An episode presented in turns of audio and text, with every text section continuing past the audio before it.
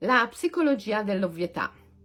Siamo invasi da un counseling e da un coaching assolutamente banale, privo d'anima. Un counseling, un coaching senza anima non ti possono portare da nessuna parte.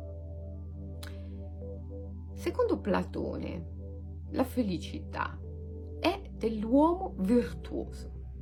E l'uomo virtuoso è colui il quale mette al primo posto l'anima, al secondo il corpo, al terzo il denaro. Al primo posto l'anima. Senza anima non vai da nessuna parte.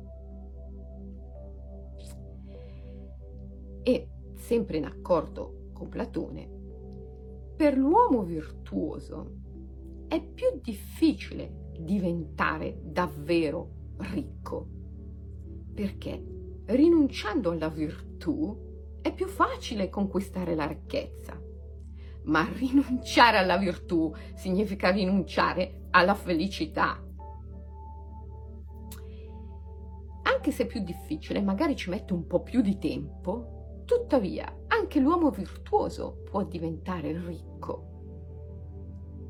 E cari miei, oggi abbiamo tanto, tanto bisogno di uomini virtuosi che abbiano, per dirla con le parole del grande Sri Aurobindo, anche la volontà e la capacità di riconquistare il potere del denaro per metterlo nelle mani della madre, dell'anima del mondo, della natura. Perciò siate virtuosi, ma non rinunciate a diventare ricchi mentre diventate anche felici.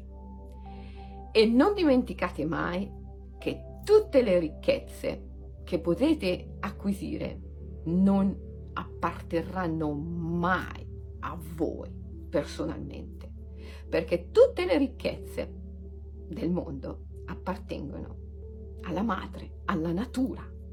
Tutte le ricchezze provengono dalla natura. Tutte le ricchezze appartengono alla natura e tutte le ricchezze alla natura vanno restituite.